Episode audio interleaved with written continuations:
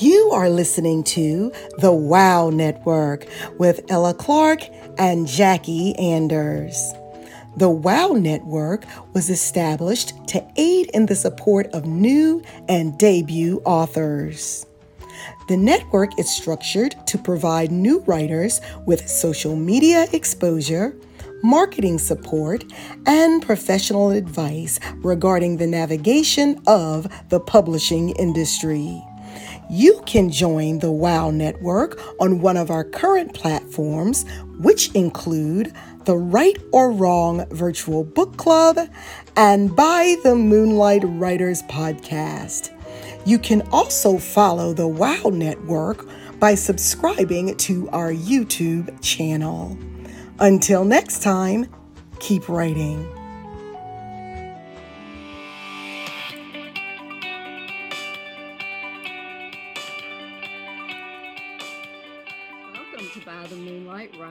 Podcast. We are a podcast for writers, bloggers, and readers. I am Jackie Anders, and I am here with my co host, the amazing Ella Clarke. How are you tonight, Ella Clarke? I am doing great, Jackie Anders. we have a lot of fun. We're excited to be doing another episode of By the Moonlight Writers Podcast. Yes, and the messages that we get, people are super excited because we have a lot of good, informative guests. But the one that we have tonight, wow, she's going to be a wealth of knowledge to yeah. share with our listeners and viewers. So, welcome, Laura Cayouette. And Laura is an actress. She has starred in many, many movies. She's also a novelist. I've, I've read one of her novels. It's amazing. So, welcome, Laura. How are you tonight? I'm good. I'm, I, I never know how to answer that question anymore. I'm fine. you, you got to have a rubber stamp answer these days because well, it's, just such a mixed bag, you know. It's a mixed bag. Things are nuts out there. Nothing's normal. More ways than one. Nothing is normal. No. Hey, we're doing the oh, best we can do, and you know what? Laughter goes a long way. So that's right. Exactly. Well, and and on a rolling scale, I'm doing better than some and not as good as others. So you know, there you have it. it. there you Sometimes go. Sometimes it's good to be in the happy medium. I'll take happy medium for this. I will take happy medium for this because there are some far extremes right now. I'll take happy medium. exactly. I, I hear y'all. But Laura and I and Ella, you know, you've met Laura for a while. We've known each other on social media for, for a while. It's kind of been like we've become friends just through the great world of social media. Absolutely. So, lot of uh, experience in her career. But Laura, tell us a little bit about yourself before we go into these questions that we uh, got ready to go for. Okay, well, and I do want to say real quickly that one reason that that we have gotten to know each other is because y'all are very supportive. And so I, I find that, you know, that's easy to engage in socially is somebody who's so supportive, especially of writers. you know, it's not like not like the whole world bends for the writer. So, so it's good to find support out there. You gotta kind of um, create your own bin when you're a writer. yeah, well, I mean, it, it's it's a lot of self-starting, a lot about writing and self-starting. It so, is. did you ask me a question? Hold on, I want I love it. See, it's fun. awesome. But I will say, you know, I have seen the movies that you've been in, and of course, I've read your book. But I do, I admire Quentin Tarantino, and I admire your acting. We can go on and on about things like that, but your writing, that is what's really exciting to talk about tonight. So, what got you started in writing? That's the the main thing. Why writing? Why not just stay acting? You know, what? Or did you start in writing because you do have degrees? In that, which I'm going to mention in a second, but tell us why. why well, you stumbled onto that clue. Yeah, I actually was a writer and and didn't have any plan at all of being an actor. so I had no dreams of stardom. No, yeah, that I did it. Um, cart, horse, whatever. um, I think um, I first I noticed I was a writer early um, I, I remember writing stories in third grade, fourth grade, fifth grade that were fairly sophisticated. I remember one in particular that I wrote about a dolphin that had a, a translating box, like an electronic Oh, device that would translate its language to us so that Uh-huh. we could understand what it was trying to communicate to us. And that was a fairly elaborate story for a grade schooler. For that young. Yeah. And I'm a teacher. So, yeah, that to think like that, yeah, that's definitely outside the box. Well, and I remember a, a there was a, an assignment to do a report on Egypt, and oh my gosh, I was so into it. And you know, I'm I'm I was a child long before Google, so that was all about library and reading and all that.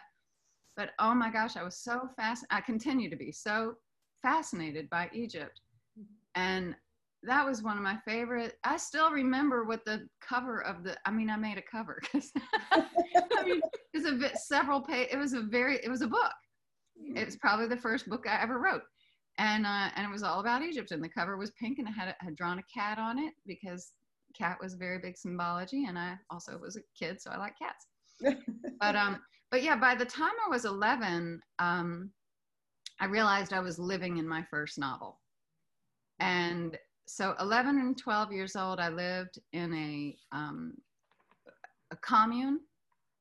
wasn't really a commune because a commune means that you put all your money together as well. And we all lived together, but we didn't put our money together. So it's technically a collective. But when you say I lived in a collective, people don't know what that is. So although they think they know what a commune is, and it's there was no religion, there was no nudity, there was well, there was nudity, but there was no sexuality. Um, you know, we were kids. Um, but yeah, so I lived at this place called Lemonade Farm, and I knew at the time that it was happening that remember everything, remember everything, because I knew I would write it all. And so it became my life's work. I actually, the reason that I got my master's degree in creative writing and English literature was in order to earn the right to tell that story well.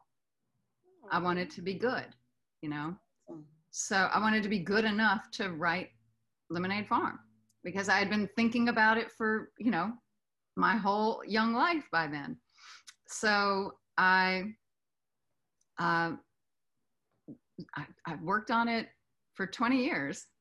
Um, and yeah, it was just something that was always with me. And, and I'll tell you one thing that sort of stretched it out was at some point, I asked myself, Laura, why are you taking 20 years to write this book that you, you known you're going to write your whole life? And honest, I mean, it's a, it's a novel. So a lot of it is fictionalized. A lot of it is fictionalized. All the names are different. All the people are different. All the, everything's different. But I had all the raw materials in my brain at 12 years old. So why would it take 20 years to solidify, you know, what that book was about? But I realized at some point that I think I was delaying finishing it because I had always seen it as my life's work. And I thought, well, then what, then what? you know, like if I finish it, is there any point to me? Do I have any goals left? Am I, you know, so it was very important to me and it really did rule my life for a long time. And uh, so I guess I never really decided to be a writer. I just always felt this desperate need to tell that story.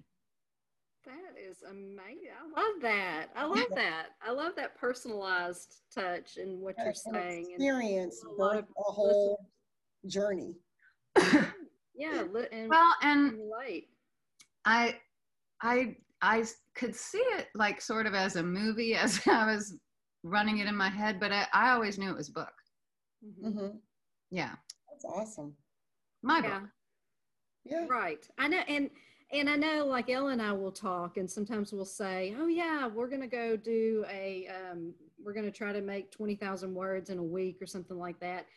And people would be like, How are y'all gonna do that? And I would say, Well, it's all in my head already. It's all I see the character. I see everybody. And I hear I, I hear them arguing in my Yes. head. You know, it's, it's, Exactly. Yes, yeah. so loud brain. I got a loud brain. I'm sure y'all do too. A Loud, love the way you crowded waiting Loud room brains. Yes, Loud a brain. loud brain. And it's it's really just about sitting down and how fast can your fingers move? How many Well, yeah, because once I got that out of the way, I wrote five books in four years after that. So, I mean, it was like I just needed to be done with that. It becomes like a movie scene in your head, and you're just trying to keep up and get trying to get what you see on paper as it plays out. and as the characters talk and relate to each other and you're just trying to It doesn't always go like that, but when it does, it feels so good.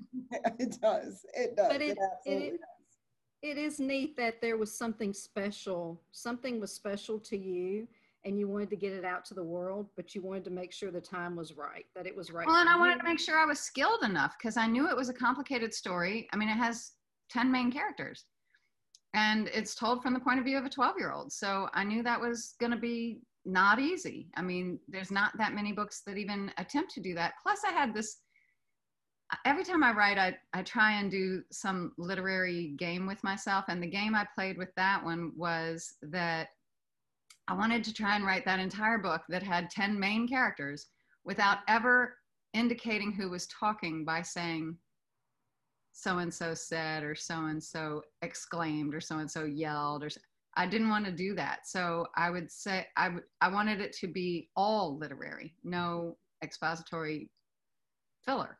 Yeah. And so I wanted every word in there to do work. And I figured the quotes tell you somebody's talking. I don't have to tell you somebody's talking. You can see that they're talking. So what else are they doing?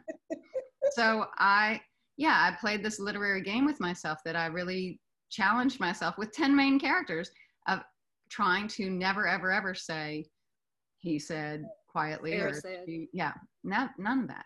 That's None of dialogue amazing. tags. If you could help it, yeah, I, I, I agree. Because if the reader's really involved in the story, but the writer has gotten them that involved in the story, then yeah, I mean, that's a talent. That's definitely. Well, I, a- I don't even know if it's a talent so much as that it's just I don't even know why I do it. It's that I get frustrated with certain things in in literature and and don't want to play that game. You know, because if it's my turn to write, why should I do it in a way that irritates me? exactly it's your own creative prose Listen You to do you. it Right. With my mystery series, I I set a goal of my the cast of characters in the mystery, and you probably didn't notice this as you were reading it, but um, in the mystery series, uh, the Charlotte Reed Mysteries, that's all set in New Orleans. is an extremely diverse community, Mhm. And I wanted to be able to talk about every character in that story without ever saying what color they were Mhm, by skin. And you didn't. mhm. And That so I remember. Mhm. yeah and and in the first couple of books that's a, a challenge book Mhm. three was like oh my goodness what was i thinking because book three the main character charlotte gets a role in a movie called seven sisters and in seven sisters three of the sisters are white three of the sisters are black and one of the sisters is asian so how am I supposed to tell that story without ever saying white, black, or I've set these ridiculous goals for it, but I did it Yeah. it's doable. We can speak in a post racial way. We can learn to, you know, accelerate our language to an area where we identify people beyond skin color, especially because I'm not actually white. I'm sort of more like a peachy ivory, what you know, and I've never seen too many people who are actually black. You know, that's not the color of skin. So it's not a very accurate description as a writer. Very true I always say I'm a mutt. So I don't even know well, uh, that's another thing entirely. There in New Orleans, there are very few white white people and very few black black people. But that's that's an ethnicity issue. I'm just talking about as a literary practice. Yeah. Mhm. I'm trying to describe a person. Why would I describe them inaccurately by Mhm. saying their skin is a color that it is not? right and that's Good very true in my book i was trying to describe because angels don't have it's you know about angels. So i was trying to describe my main character and you know i was talking about the luminescence and the car- the caramel color of his skin. And you know because they're not white they're not black they're angels. Mhm. so i definitely understand what you're saying. You want to make it so that it's descriptive without using stereotypes for lack of a better word yes, yeah. I was thinking know, that. you Well, and look- if I tell you somebody has so- 10,000 braids coming out of their hat, do you think they're a white person? so I don't have to tell you what, I've got a lot of is going on?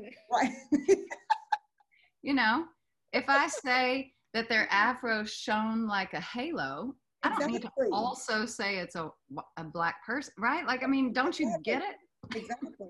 Exactly. Exactly. Yeah, exactly. I love that. I love the challenges. What you you, you well I, I don't know why i do it but i do I, well i do it because i get irritated i do it because i as a reader i get irritated and as a writer i i get Wanna fix it. irritated with the boundaries with those rules And you give yourself different rules to fix it, or it's not even yeah to try at least to challenge. You challenge yourself yes to break those ir- irritating boundaries.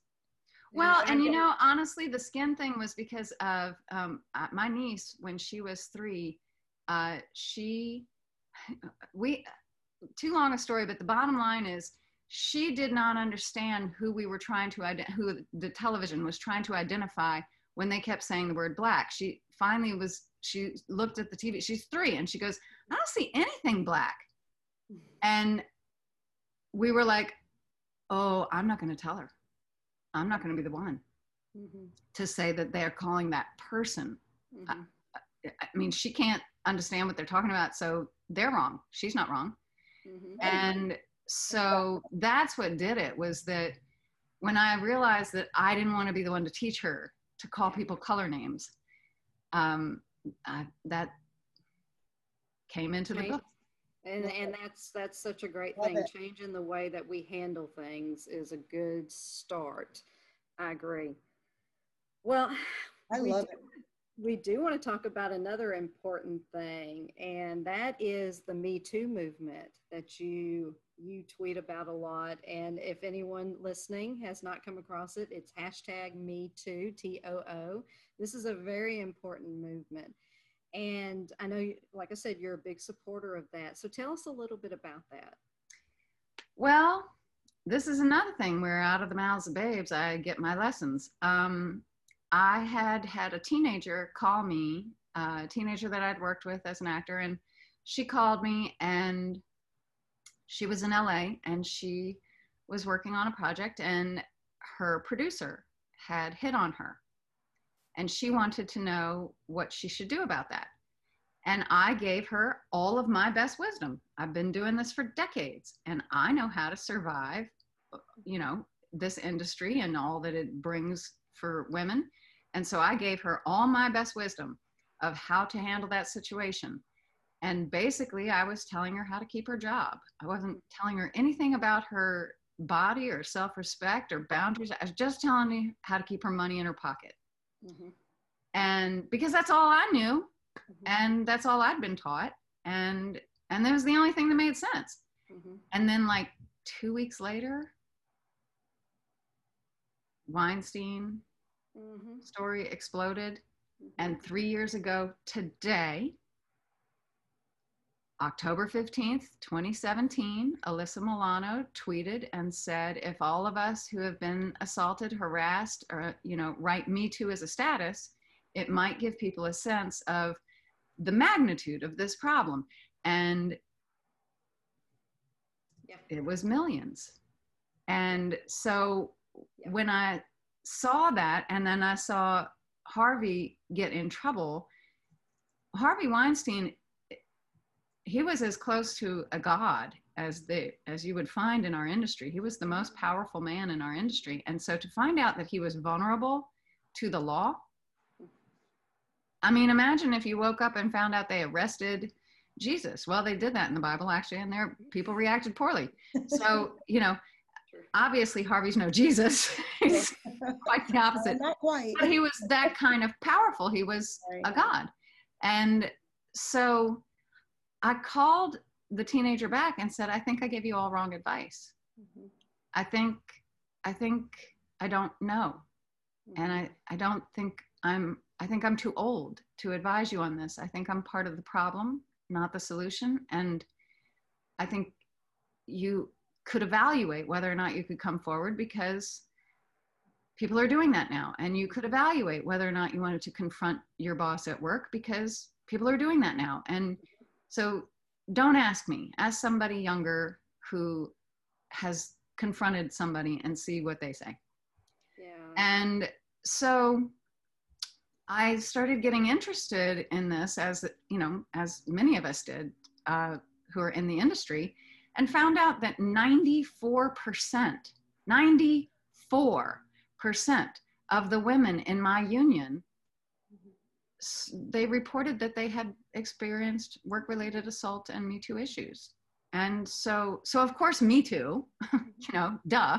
Mhm. Uh, I mean, 94%, you can just guess that's 100% and somebody's being polite uh, or scared. But I was also part of the problem. I was handing down this old hat advice that had been handed down for 100 years, literally, about how to keep your job. And I was silent. I continue to be silent about anybody that's hurt me. Um, I let things slide to keep things calm. I laughed at things that weren't funny. I gave bad advice. I, I am I am one reason that it continued on. Mhm. So obviously I, I you know when you open somebody's eyes to a problem that huge and and at the same time i'm finding out that well why is this happening to 94% of us and the answer is partly me i'm why it's happening Right, right. i can change that Mhm. I mean, this problem of 94%, that seems pretty insurmountable. If you look up the hashtag Me Too and see that it was several million people globally who hashtagged, that's insurmountable. Mhm. But I could stop talking the way I was talking and start talking a new way. Mhm. So I could quit telling girls to pipe down and keep your job, and I could start learning new ways to to be loud. And so that's what I that's where my interest came from. I knew like 30 of the first 32 men that were named in the first 30 days. Wow. And many of them were guys I will tell you were the good guys in my life. They were guys that I owed favors to, who had done nice things for me, who had supported my parts of my career that, you know, were not uh, normally supported by men. And so, but I knew them well enough to know that when I heard the details of the stories, I was like, oh, he did it. Oh yeah. He really did it. wow. Yeah. Yeah, and so so I ran for office in my union uh, here locally, and I became a representative here, a delegate, and um, I ran on the platform of making the workplace safe for all union members, Mhm. not just half of us. Um, and so while I was doing that, one of the things I committed to in in running for office was that I, you know, I wanted to make sure that everybody that ever needed the phone number to call in a panic would have that number. So I was doing things to make sure that that would happen. And I won't tell the story because it's too long, but it's a horrifying tale of finding out. It took 45 minutes to find eight numbers, and then I had no idea which one I was supposed to call. Um, and so and thank goodness i was doing it for research and not because i needed help immediately. Mhm. because i can tell you that the times i've needed help immediately i did not have 45 minutes in me of a bunch of searching around on a computer. I would have i would have that's wrist slitting stuff. I mean you can't get through that. So i got active of, of Mhm. you know within my union before the covid hit. And and then i also um i had written this book know small parts and uh, it's an, a book for actors. And that commitment to that book was about how i it wanted it to be the book that i had always searched for when i was starting out as an actor the book that would tell the truth about everything. It would spell out the whole career from how to stand out at an audition you know when do you move to la how do you get an agent all that to how do you speak to celebrities? How do you get free clothes for the red carpet? How do you you know everything you would ever need to know. And then i realized how incredibly out of date that book would be without a chapter on me too. Mhm. so i mean 94% you know like Mhm. Um, you gotta have a chapter on me too if you're writing an acting book right now in my mind. So i, I continue to work on this because look i did five movies with harvey and he never hit on me he hated me i always wondered why he hated me and then on that day i was like oh my god thank god he hated me thank god he hated me thank god but uh, I still don't know why he hated me, but um, but I'm getting new ideas about why. Um, but now he's he's in jail, and a lot of people are like, okay, we've fixed the Me Too problem. Harvey's in jail. Mhm. Okay, well, wouldn't it be great if all these millions of women who have been hurt were all hurt by Harvey? but he's not the only guy that committed these crimes. He's not any of the men who taken advantage of me, and all the men that have taken advantage of me are all out there still working. So I have to keep trying to make my workplace safe for all of us. Well, I will say I'm closer. I'm close to your age, and I had the same mentality because whenever I first got my business degree, I started in the business world, and I came across the same thing. So yeah, like you Oh, said, you it's not just working at I, the first time I was ever sexually harassed at work. I was a 15 year old working at Roy Rogers fast food. That was the first time. It was my first job with a social security number, and it was my first time. I mean, within within two months of being hired, I was harassed, It's it does not take long. and I was 15. It's sad. I was Jailbait. I think I was 20. I was 20, but I was working as a floral manager, and the owner of that shop had to be about 60. Perfect. Tried to back me into What a business. match. Yeah. I mean, it, it's incredible what individuals think they can get away with. Well, but And they a lot of did, and we they helped do. them. We they do Oh, get I away wanna with it point because that I never I never told anybody like in a way to report him. It never even occurred to me. Right. I want I want to point out that women, you know, that's the thing. Women need to promote women. Women need to help women get those auditions. Women need to we need to step up. We don't we don't need to look at other women as uh, someone that it threatens our job. We need to look at them as how can I help her so that she doesn't have to go the route, you know, that you know, to promote and get her career going. We need to help each other until Absolutely. everything is is resolved. Well, and we have to quit enabling bad behavior. We have to quit protecting people from their own bad behavior. If you screw up, and I don't care, man, woman, child, I don't care who you are, because there have been a couple of women that have been accused during all this who also very Absolutely. upsetting, very upsetting. Absolutely. And uh, so, yeah, I don't care who you are. If you are up to bad business, you need to be called out on your bad business and then see Mhm. if you can stay afloat or not. Absolutely. Yes. I think that's a good segue into uh, another question. What do you think, Laura, is the best and the worst advice? And I won't say about writing, I'm just the best and worst advice about the industry that you've gotten. Art it's very industry. hard for me very hard for me to answer um, what is the worst advice because honestly i i do have a busy busy brain and if something isn't useful to me i dump it uh, so it's hard for me to say what was the worst advice because i just wouldn't remember it um, i do remember being told don't be a dilettante when what i was trying to be was a multi hyphenate. Uh, you know, I was being an actor, writer, producer, director, and I was told don't be a dilettante. So that's stupid advice because Right, right. obviously, if I were, I don't know, Quentin, nobody would have said that to me. Exactly. Um, but uh, but the best advice I ever got, I will tell you, I I did this, I guess, kind of ballsy thing. I did. Are we allowed to say whatever? Uh, I allowed did to this say whatever we want. courageous thing. um, when I was uh, after I got my master's, I figured out that oh, I'm going to become an actor, and I started that at an age that m- most women were retiring. Um, so I had to go on hyperspeed of just grabbing all the information as quickly as possible and becoming the best actor I could be as quickly as possible. So I spent three years in New York um, going to the American Academy of Dramatic Arts, which is the oldest and I believe finest acting school in America, but it's actually the oldest acting school in the world. Um, and and I don't know if it's the finest. I didn't go to all the other ones in the world, but uh, but I um, would go to. They would give out free tickets to Broadway at my school, and so I went to everything.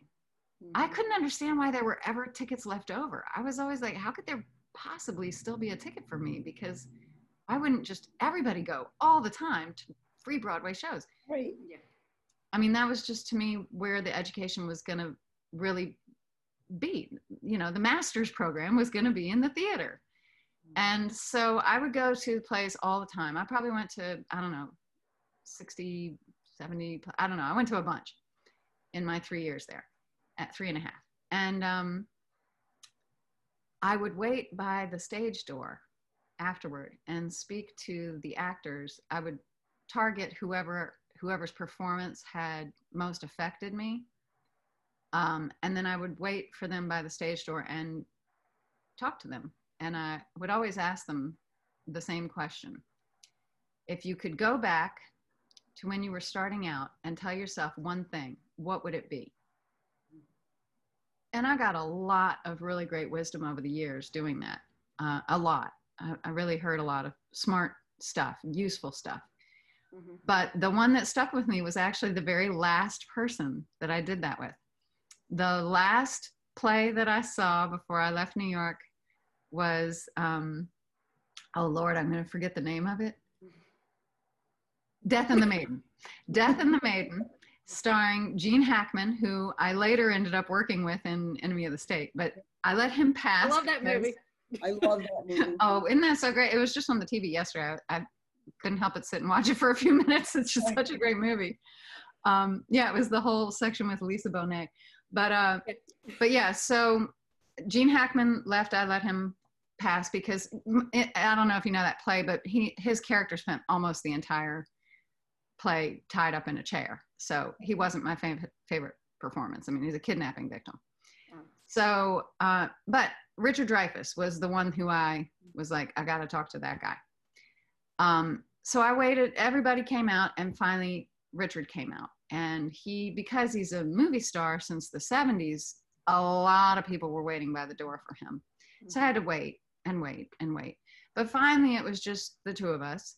And he said, oh, Look, I got to go. Do you want to walk and talk? And I was like, Sure, let's do that. So we were walking and talking, and I asked my super duper question, and he stops and he says, that's the best question. I was like, yeah, I know, pretty good stuff, right? So, um, so he said, so he starts walking again, and we're, you know, we've got our heads down, and we're just walking and walking and walking, and finally he stops again, and he looks at me, and he goes, I don't know, but it's something about fear and not letting it make your decisions for you.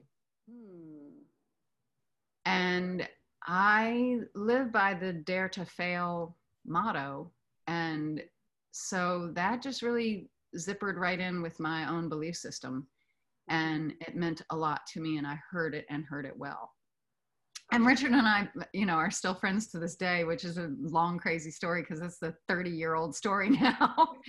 I mean, that's my entire adult life. But um, awesome. Yeah. Awesome. And he wrote the foreword for that acting book. And, yeah, uh, you know, that. Mm-hmm. yeah so he and i've worked together many times and uh and it's always a joy and if i had been a person who let fear make my decisions for me i would have never waited at any stage door to talk to mm-hmm. any famous person or just mm-hmm. actor in general who were on broadway mm-hmm. i would have been too what if what if what if yeah. about all that but I, like but I just was that. hungry for education. I'm I've always just been so hungry for education and I just went for it.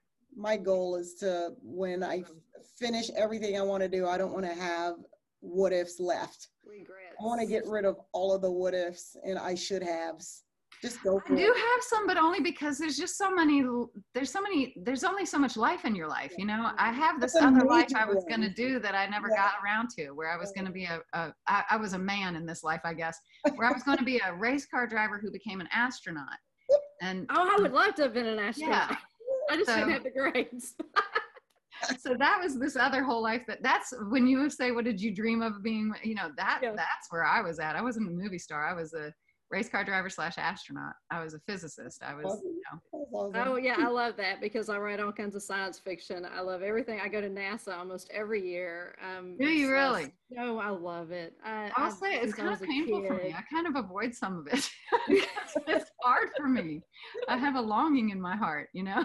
I know because it's it's amazing the world. You know what's out there beyond our world and yeah. i just i'm so intrigued by that but i also like that you talked about how he said don't let fear uh, get in the way because we have a advice. lot of yeah, we have a lot of introverted uh, authors that li- yeah, authors most of the time are introverted because they're more introspective, and and so it's harder for them to get out there and to sp- talk to people and to network, and so Absolutely. yeah, Well, because we're observers. Yes, Exactly. We Yeah, do and we're more than happy to sit back and just watch.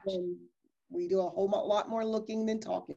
People That's watching. exactly we do. We people do a watch, lot, a lot of people watch. and then we wa, and then we write about you later. well, I will say it, it has affected my acting to be that kind of person, that kind, the person who'd rather be listening than talking. Um, and I'm a very chatty Kathy in my real life, but as an actor, it does, um, it does me some good to be the kind of person who'd rather watch the other person doing what they're doing and then react to that, because that is sort of the job.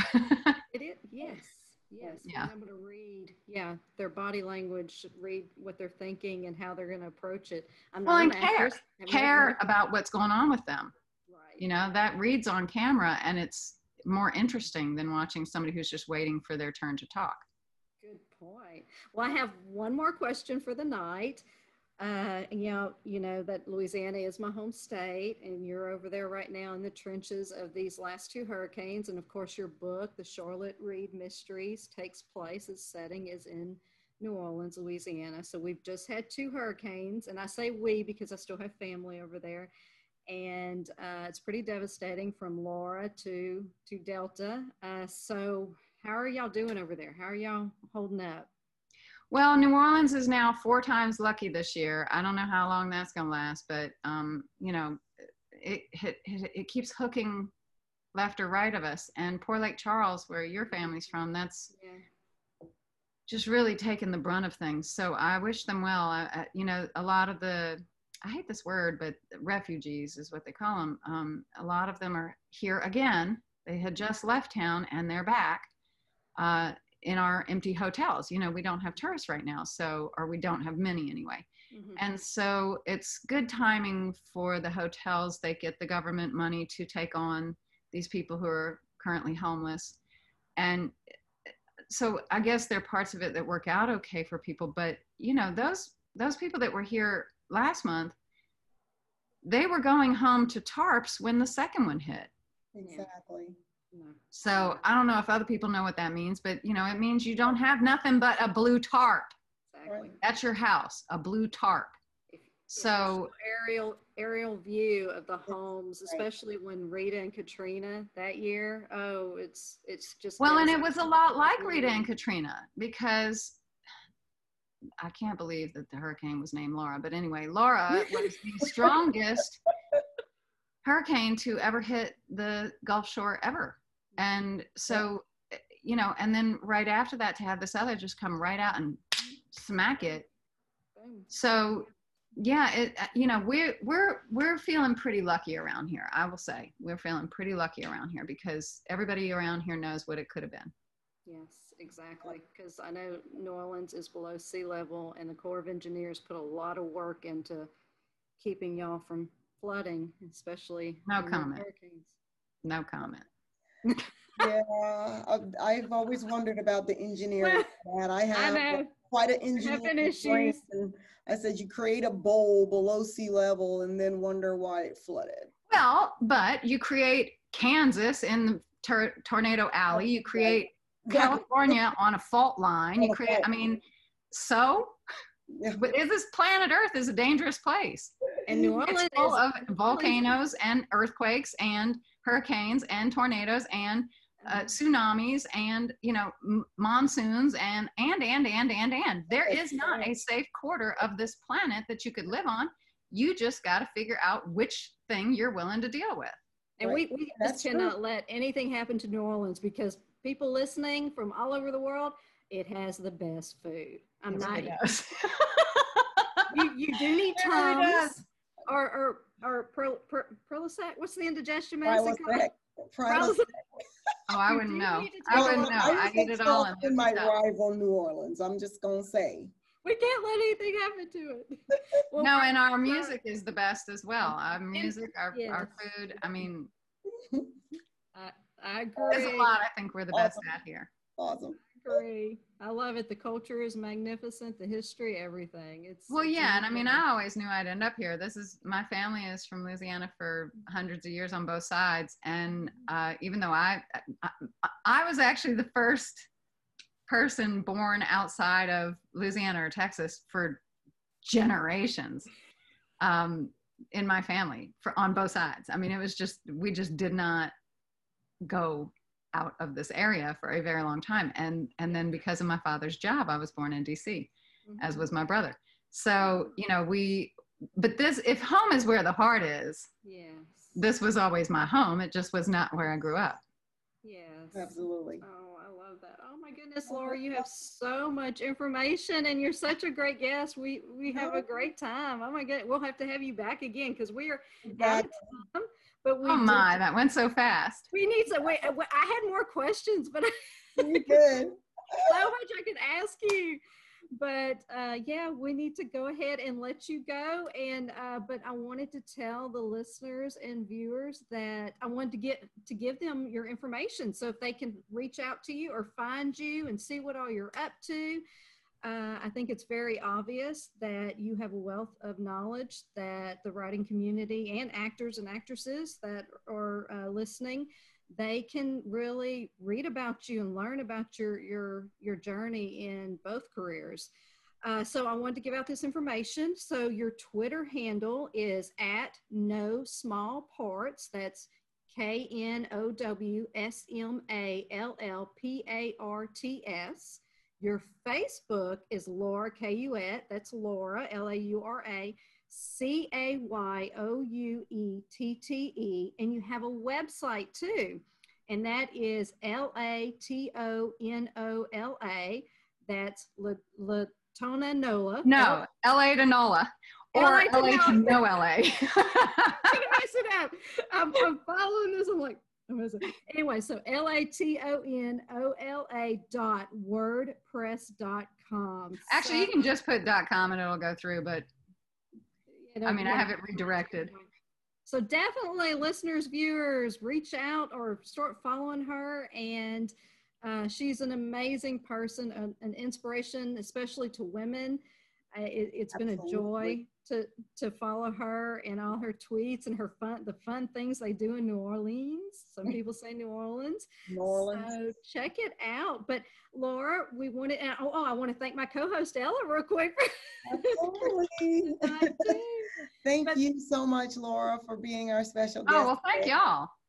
This and we wanted you to have the So last word. So, anything you wanted to say or tell our listeners or viewers before we go for the night? Oh, wow. Well, that covers a lot, doesn't it? Um,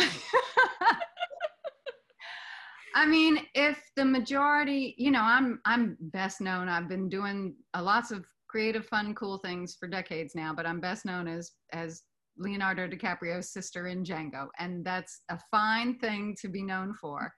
Um, but if I, but I assume most of your listeners are writers. Mhm. And if I were to have something to say to writers, write. Mhm. right. I get so irritated with people telling me they're gonna. Mhm.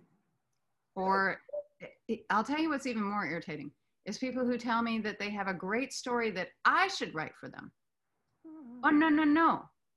I don't write your story. You write your story. I write my story. you know, that's Mhm. that's how it works and yes you can find writers to write your story but but honestly you should hand them the thing to rewrite. That would be better for you. Right. so if you think you have a great story write it down. If you have some novel you want to you know be able to say i'm writing a novel well then you better be writing it. Mhm. not telling people you're writing it. Right just write. Right right right right right Right. I love that. No better time than the present. Doesn't matter how. well old you are. absolutely i just i'm doing a documentary right now i've never shot a documentary before but i'm producing and directing a documentary right now uh, in conjunction with a nonprofit and i did this interview the other day and the woman i was interviewing she said if you're not writing now when are you going to write like this is this is the moment in history that every artist is is challenged to rise to. This is the moment where if you're a composer, if you're a violinist, if you're a dancer, if I don't care what your expression is, if you're not looking at this moment in history as an opportunity to express an opinion of it or a observation of it or just how it's feeling to be you in these days mm-hmm. i don't know what you're you're not really a voice right exactly Exactly. And I just tweeted something today. I said about, you know, I was listening on the radio that this moment in history, they do those every now and then. And they were talking about Madonna and a couple other celebrities. And I tweeted something about, guys, this could be y'all today. You could be writing the next great novel that becomes maybe the next great movie. And they could look back and say, in this moment in history, so and so began their novel about blah blah. blah. Well, I will tell you. I mean, I know we have to go, but I will tell you that I I have a lot of fancy friends. I have a lot of fancy friends, and most of them had no idea how fancy they were going to be. Mm-hmm. You know, they were just busy doing telling their story. They were just busy doing what they were good at, practicing their skill set, and and then that took them where it took them that's awesome. I love that. I love that. Great way to close. It is a great way to close. Very good. All right. Well, thank you so much.